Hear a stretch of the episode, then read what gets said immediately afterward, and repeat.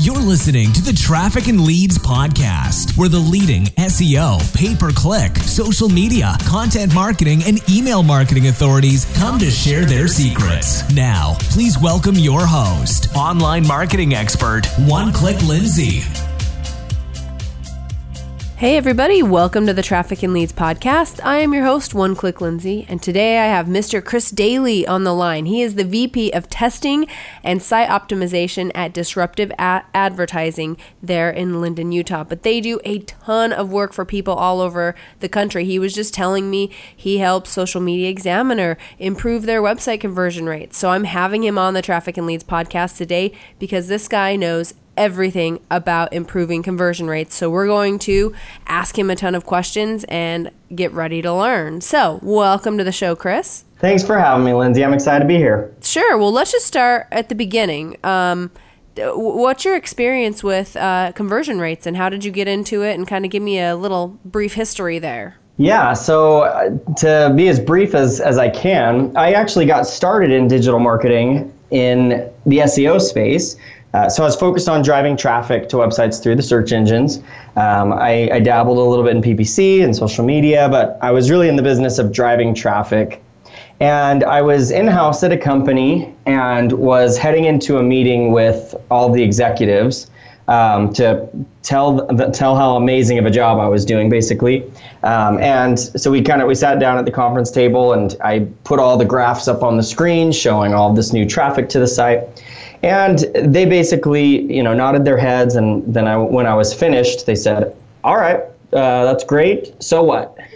And you know, and basically what they were asking, and you know, any smart marketer would have already known this, but uh, what they were asking is, "Okay, great, we've gotten traffic to our site. Did that drive any revenue for us?" And I'm ashamed to say I didn't even know. You know, I had been so focused on driving traffic um, that I hadn't actually looked at what was happening on the website. And so when I started diving into the website and figuring out what was happening with all my traffic, I quickly found out that most of it wasn't converting. You know, it was either bouncing or uh, you know they were getting lost in the site and and, and not ending up converting. And so um, you know, so I started out kind of as an experiment, trying to figure out, okay, well, does this traffic just suck or does our website suck? And so I, I ran a couple of tests on the website changed some things up, tweaked a couple of things just to see if I could, you know, get a little bit more traffic to convert. And lo and behold, we, we saw some increases in conversion rates. And I got really excited and uh, and totally dove into conversion rate optimization. So that was about five years ago um, that I kind of fell in love with conversion rate optimization and this idea that you can influence your users on your website um, just based on the website experience.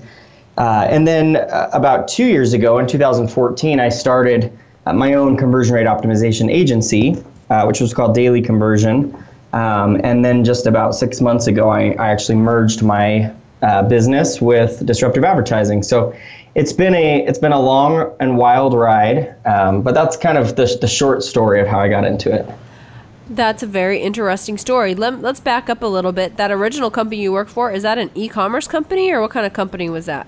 It was an e-commerce company, yeah. Oh, so all the traffic should have been producing more sales, right? Exactly. Wow. Okay. So would you say you specialize mostly in e-commerce sites now or do you guys I mean, I guess Social Media Examiner is not e-commerce, so obviously you do information sites as well. Mm-hmm. Yeah, well, so we work with a lot of different types of companies. We do have a lot of e-commerce companies. Um, it just makes a lot of sense to do uh, conversion rate optimization when you're trying to sell products. Um, we have uh, we have a good amount of clients that are, you know, that do lead generation and that kind of stuff. Um, the challenge with lead generation is you can increase the conversion rate on your site and decrease the quality of leads. And so, um, so there, there's often a lot of challenges that that companies that are in the lead gen space have with conversion rate optimization. Um, we have found some ways to make that work, but um, but yeah, I mean, I, I would say the majority of our companies that we work with are, are e-commerce, and uh, and then we do have a handful of um, you know content-related websites like Social Media Examiner, uh, and quite a few other um, sites that are that are mostly related to consumption of content, whether it's posting articles or videos uh, or images, that kind of stuff. Cool. Well, let's focus on e-commerce right now. Um, what are the top I'm going to say three things that you when you when someone comes and says my website is not converting, please help me. What are the top three things that they're usually missing? Yeah, no, that's a great question, and there's there, so I'll try to answer that question. I'll try to give you three things. You don't have to do three. do the top things. So the, the biggest things that I've um, typically noticed, and what I usually do when I sit down with an e-commerce company, is I'll just kind of walk through their website experience from the point that a customer would normally jump in. So if they're running paid search ads, then I'll look at wherever they're pointing their paid search ads. Usually that's either like a product category page uh, or a product detail page. You know, sometimes it's the home page, but that's pretty rare. Um, and so I'll jump in where the customer uh, will typically land on the website and then I'll walk through the website experience. And uh, most of the things that I notice, so usually companies, their, their websites work, so it's not a functionality problem. There's nothing broken. Um, and so, and that's usually what companies think when they're not converting is, oh, well, something must be broken or there must be something wrong. Usually, what it is, is there's just too many distractions on the website. So, e commerce companies they love to promote offers and you know new deals. Uh, and so a lot of times they'll have a lot of fancy banners or advertisements that kind of stuff. A lot of times that stuff will just create a lot of anxiety for the users um, and especially if it is really obtrusive. So if it's taking over a large uh, portion of the real estate on your website um, it may just be distracting your users from the core offering which is your products uh, and so a lot of times when I sit down with companies and I start walking through the, the website experience, those are some of the first things that I take note of are what are things that are potentially distracting the audience from actually looking at your products? And are there any things that might be causing anxiety or might, you know, otherwise be uh, detracting from um, from from your main product offerings. Because then people will get overwhelmed and will just leave the site. Yeah, exactly. And so you know when we sit down with those kind of companies, some of the first tests that we'll run are either changing or removing some of those distracting elements. And you know, just to give you an example, so one of our uh, one of our clients um, that sells uh, band instruments, uh, they're the largest online retailer of, of band equipment, and uh, we were actually running a test on their homepage. They they were sending a lot of traffic to their homepage, um, partially because they have a ton of offers on the homepage, and so they wanted to make sure that their audience was exposed to as many of those as possible.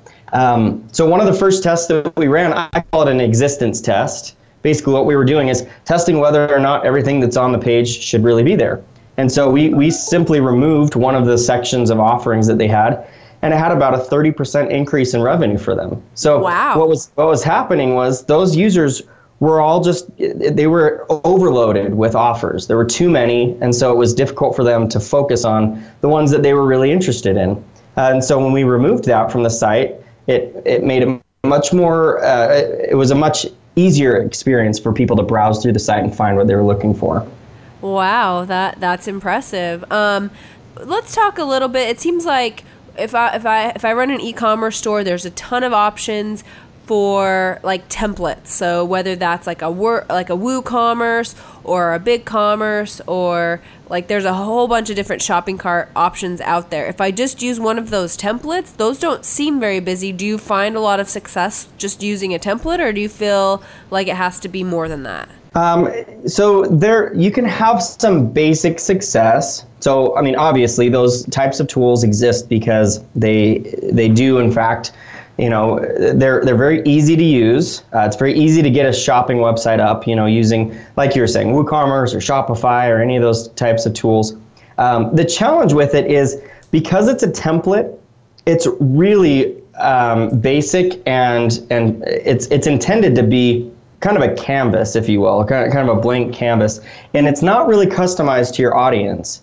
Um, you know, so for example, I was talking with um, one of our clients that sells uh, hair accessories, particularly for black women. And these hair accessories needed a lot of a, lot of context uh, in order for people to buy them. Um, you know, they were a different kind of product than has, has been seen on the market, and so they needed to educate their audience. But the template that they were using didn't really speak to you know the type of education they needed to do. You know, it was just kind of your standard. There, there's a picture and some you know a block of content and an add to cart button. And so, you know, and so as we sat down with them, we we realized, you know what, we probably need to we need to customize this template a little bit because your audience doesn't necessarily fit the molds that this template was built for. And so, you know, I think that I think that most e-commerce companies can find some measure of success using templates, um, but almost always, actually, in fact, I haven't found a company yet uh, that hasn't been able to see dramatic Im- improvements in their conversion rates by doing some testing and customizing. Very cool. Do you have a favorite one of those tools? Um, they're all kind of the same to me. So we don't we don't usually build websites for companies. Um, the you know I, I think that they're all about this you, you can do about the same level of customization to all of them. Mm-hmm. now you know some of them claim to you know i know that shopify for example they say that they have tested their templates. Yeah. Um, you know and I, whether or not i believe that is is a different story but even if they have tested it that doesn't mean that they've tested it for you know Your a specific audience, audience yeah. right? So you know just because it, it works for someone else uh, doesn't mean that it'll work for everyone. So, you know, I, I don't necessarily have a, a template that I would recommend or, or a tool that people would that I'd recommend uh, people start with. Okay, perfect. Um, and you don't have a favorite. It doesn't sound like. no, You're not, not really. Tell me, are you? No matter how I'm many times I ask. no, I am I am very very tool agnostic, and I try to be that way. Um, you know, because I work with clients that use just about every tool out there. So um, yeah, I, I'm not. I don't really lean towards one or another. Fair enough. Okay, let's talk about pricing. Um, do you see an increase in conversion rates based on the pricing of a product, or is it all aesthetics and how you market it, and the copy and the pictures and all these other things that you're changing? Oh, price absolutely matters, and that's that's one of the big categories of things that I test with my clients. And you know, and it's not always cheaper is better. You know, um, there there's definitely a relation between conversion rates and price, but you know, you really have to test out a variety of price points to figure out what your audience perceives the value of your product to be. You know, because if you sell socks and you try to sell socks for $150 a pair, you might get some people that want to buy it because they think it's probably the best damn sock they're ever going to buy but there's probably a lot probably of people is. that are gonna right and and but there's probably a lot of people that are gonna be totally ha- have sticker shock and they're gonna have a lot of aversion to that price and so it's really really smart to test a variety of different price points and then see where the majority of your audience is uh, you know see what they're responding to uh, it may be a higher price it may be a lower pri- price um, you know and i've i've found that it's different for every single client Fair enough. Hey, it's One Click Lindsay here. Are you confused at how to start generating more traffic and leads for your small business? Visit our website at trafficandleadspodcast.com and sign up for our 14 Days to More Traffic and Leads free email course. Each day for 14 days, you will receive an email that will lead you along the path of generating more traffic and leads for your small business.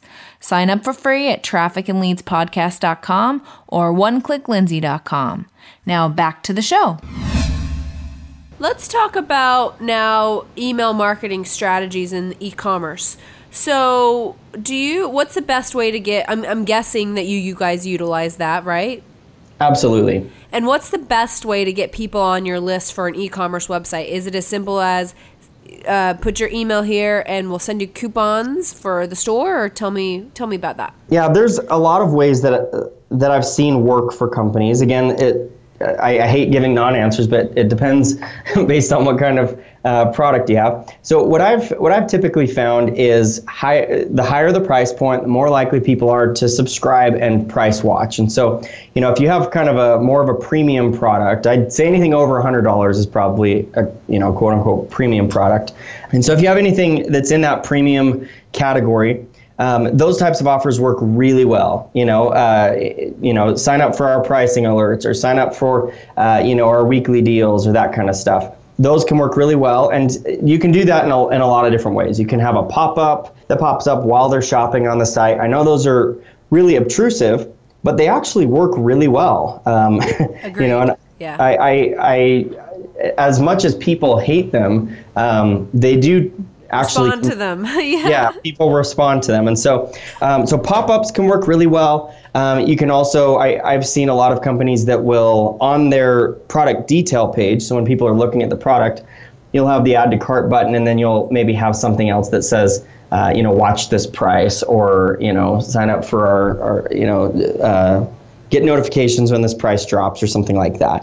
Um, so those can absolutely work really well. Um, if you have a lower value product, typically with those, there's not quite as much decision making that goes into it. Um, not not saying that there's no decision making, but um, a lot of times less than $100 items are going to be a little bit more of an impulse buy. Uh, and so with those, I've typically found the best way to build your list is either with a pop up that says something like, um, you know, find out, you know, uh, get an update on our most popular products or trending products, those types of things, and then to just ask for their email address when they check out. Um, but you know, the the higher price point items are ones that people are much more likely uh, to not buy on their first visit, and so um, when you're looking at somebody that that you're going to have to have multiple touch points with, you really want to get their email address because you want to have control over that. You know, the only other way to stay in contact with them is with remarketing efforts.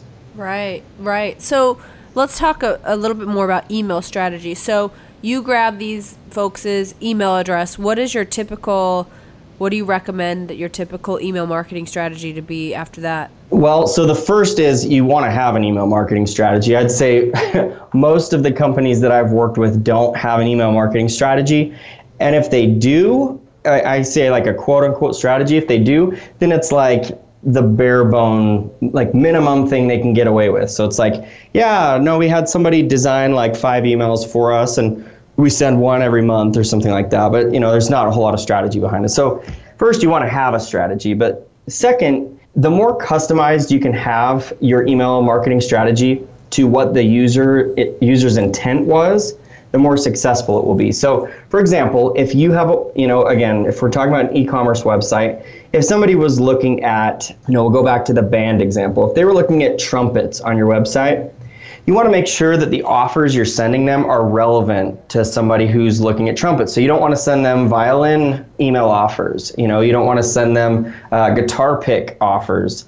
Um, you want to make sure that it's that it's relevant because otherwise they're going to unsubscribe or they're going to get frustrated that your offer you know isn't what they're looking for and if it is relevant you have a much higher chance of it speaking to them when they see it in their inbox um, so you want to make sure that you know that the headline or the title of the email um, is is relevant to what they were looking for um, and i think that you know i hate using amazon as an example but they just do a fantastic job of this um, you know, if you notice, anytime you go and browse something on Amazon, you're almost guaranteed to get an email within a week that is exactly the, either the product you were looking at or other products that people are interested in that are similar. Um, and I've responded to so many of the, those emails because they know what I'm interested in and they're responding with relevance. And so you want I, I, think those are the two biggest things. You want to make sure that you have an email strategy that it's timely that it's set up intentionally and that it's relevant to the content that they were looking at. And what's the best way to do that? So do you set up like autoresponder sequences based on a category of product that someone bought or do you set up autoresponders for every single product and then do you also do like a bulk broadcast or do you have an opinion on on that? Well, yeah, there's a lot of different ways to do that. Um, and, you know, again, it'll kind of depend on what your products are and what your audience, um, you know, is looking for. I've found that it's best to kind of have, it, it, can get really complex and really overwhelming if you do one for every single product. Um, so I found that categories of products are typically the best and you know you'll just set up your you'll set up different lists for those categories and so when somebody signs up you know if you have a pop-up that shows up on their site it's it's pretty easy actually to you know if you use a tool like uh, OptinMonster for example, you can just specify what category you want this offer to show up for. So you can say have this show up for our uh, whatever our brass products, you know, or our our uh, our violin products, and then have that when they um, engage with that offer, you have that send that email address into your violin list or to your trumpet list or whatever your you know your your brass list. And then and then you have yeah you have a specific sequence of emails that is set up that's relevant for violins or for you know brass products or whatever. Right. And then do you also like maybe if it's christmas do you send out a bulk broadcast? Is that Do you do that too? Oh, absolutely. Yeah. If there if there is something that applies to your entire website, then yeah, you definitely want to send out a bulk broadcast that says whatever, 10% off this week or, you know, whatever it is. Awesome. So that that's really excellent information. I'm wondering, can you shed any insight or light on like the purchase rates on mobile devices versus a desktop or any do you have any thoughts on that topic? Oh yeah, I've got lots of thoughts on that topic. I figured you Um, might. Yeah, so mobile, I will I will say this. Mobile is probably the biggest opportunity that has ever existed for an e-commerce website. So most websites are not doing mobile very well, and because of that, anyone that takes some time to work on their mobile experience and to really think about to really think about how their mobile experience should be different uh, has a huge advantage over everybody else. Um, you know, so a lot of people will say that mobile conversion rates are lower on average than desktop conversion rates, and that is true. Uh, and I found that to be true for every single one of my clients, and that's usually just because they haven't put any thought into their mobile site at all. You know, it's just a shrunk down version of their desktop site, um, and you know, and, and that's all they really do. Um, and so when I start working with clients and we start talking about, okay, if we're going to test for your mobile audience, and most e-commerce uh, websites get a lot of mobile traffic um, because they're sharing their their their products through social media. And you know, social media, the majority of social media traffic are on their mobile devices, and so it just makes sense, right? You have a product, you share it on social media, someone sees it on social social media while they're on their phone in the app, and then they come to your website. And so, what what I usually do when I sit down with a new client that gets a lot of mobile traffic is very similar to what we do on the desktop site. I go through the experience on a mobile device and think about what is it that I might want to do differently on a mobile device. Like, you know, if I've got a, a service, if I'm a local business, I definitely better have a click to call button on my site. I mean, people are going to want to call me. Um, you know, I probably need to have a button that gives them directions to my, you know, to my location. If I'm an e-commerce website, you need to think about like how big should the product images be because if they're too big then it's re- a huge pain to scroll through all of your products if they're too small it's really frustrating on a mobile device because you can't see anything um, and so you want to you want to sit down you want to think about um, the nuances of your mobile users and you know and how you might want to customize your site for that mobile experience Fair enough. Fair enough. That's some really good information. In the last three minutes, I know most of our conversation is focused on on site um, optimization conversion. I do want to ask you a little bit about traffic. What is your favorite kind of traffic for an e commerce store? Is it social media? Is it organic? Is it PPC? Do you have a favorite? Uh, I do have a favorite, and it is so. I would have to say most of the time it is PPC. Wow. Uh, and the reason behind that, so yeah, exactly. I, I do love social media traffic. What about Um, organic search engine traffic? well, see, here here's the thing that I love about PPC. I'll tell you why I like it. Okay. Is that you can be very, very focused and targeted in your PPC approach, and you can you get to decide where they go. So, you know, with organic traffic, they're going to land wherever they're going to land, right? And you don't really have a whole lot of control over that.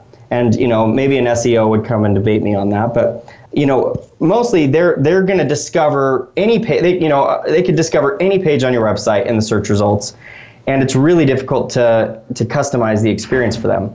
On PPC, you can send somebody that you know is looking for a specific product to a very specific personalized page on your site uh, that really speaks to them. Um, and and so that's that's one of the reasons that I that I love the combination of PPC and uh, you know an on-site um, optimization is that you can really have a great personalized user experience that you know that that is relevant to that user all the way through the funnel. Fair enough. So when you're sending traffic, so like let's say you're doing a PPC campaign and you're sending people to a violin page for a specific violin they've typed in and you have a PPC ad and it goes to that violin page, you are tell me the kind of things that you're doing to optimize that very specific product page for that violin so those PPC people will convert. Yeah, so I mean, part of the part of it is, uh, you know, PPC people do a lot of testing on the ads, and you know people like me, website testers, that we do a lot of testing on the site. And so the thing, the first thing that I do is I pair the two together. So we try to test things in connection with each other. Now, it, that doesn't always mean that that your website needs to say the exact same thing as your PPC ad, um, but it's really interesting to test concepts together. So, for example, you know, if the if the PPC ad really focuses on a discounted price, then on the website, featuring that discounted price in a very large, noticeable way can really help uh, have kind of a, some continuity in the experience you know, if your PPC ad really focuses on the quality of the product, then it can be really helpful to have, you know, either pictures or content that focus on the quality. And so, you know, I like to try to figure out what works best in, in you know in concert with each other and test the two together. And so, i mean that's again that's another reason that i love ppc traffic is that you can be very intentional with uh, both the ad and uh, you know and the website experience. That makes sense. Okay, cool. Well, I've taken so much of your time today. I'm going to turn the last few minutes over to you. Again, tell us how to find you and anything else that we need to know before I let you go. Absolutely, no, and I, I really appreciate you, bringing me on the show today. Um, so I am on uh, on Twitter. If people want to look me up, it's just Chris Dayley. Uh, my last name is spelled D A Y L E Y. Uh, look me up on LinkedIn as well. We and we've actually put together um, a, a, starter guide if people are interested in kind of getting started in A/B testing. Um, so if people want to go to our website, it's disruptiveadvertising.com/guide, and they can just download our, our free A/B testing starter guide there. Wonderful. Well, thank you again for being on the show. Hey, I appreciate it anytime. There you have it, folks. Another awesome episode of the Traffic and Leads podcast. I am your host, One Click Lindsay with trafficandleads.com, where the solution to your slow growth is just one click away. You've been listening to the Traffic and Leads podcast, featuring online marketing expert One Click Lindsay. Tune in each week to experience Lindsay's unique gift for helping entrepreneurs and small business owners accelerate the growth of their business by strategically getting them more traffic and powerful leads. To make sure you don't miss a single business building show, subscribe to this podcast at iTunes and oneclicklindsay.com. If you know someone who would benefit from more traffic and leads, please tell them about the Traffic and Leads podcast. And finally, to learn more about working with Lindsay and her dedicated team of marketing experts, please visit oneclicklindsay.com. Now go and implement what you've learned, and we'll see you next week for another episode of the Traffic and Leads podcast. And remember, the solution to your slow growth is just one click away.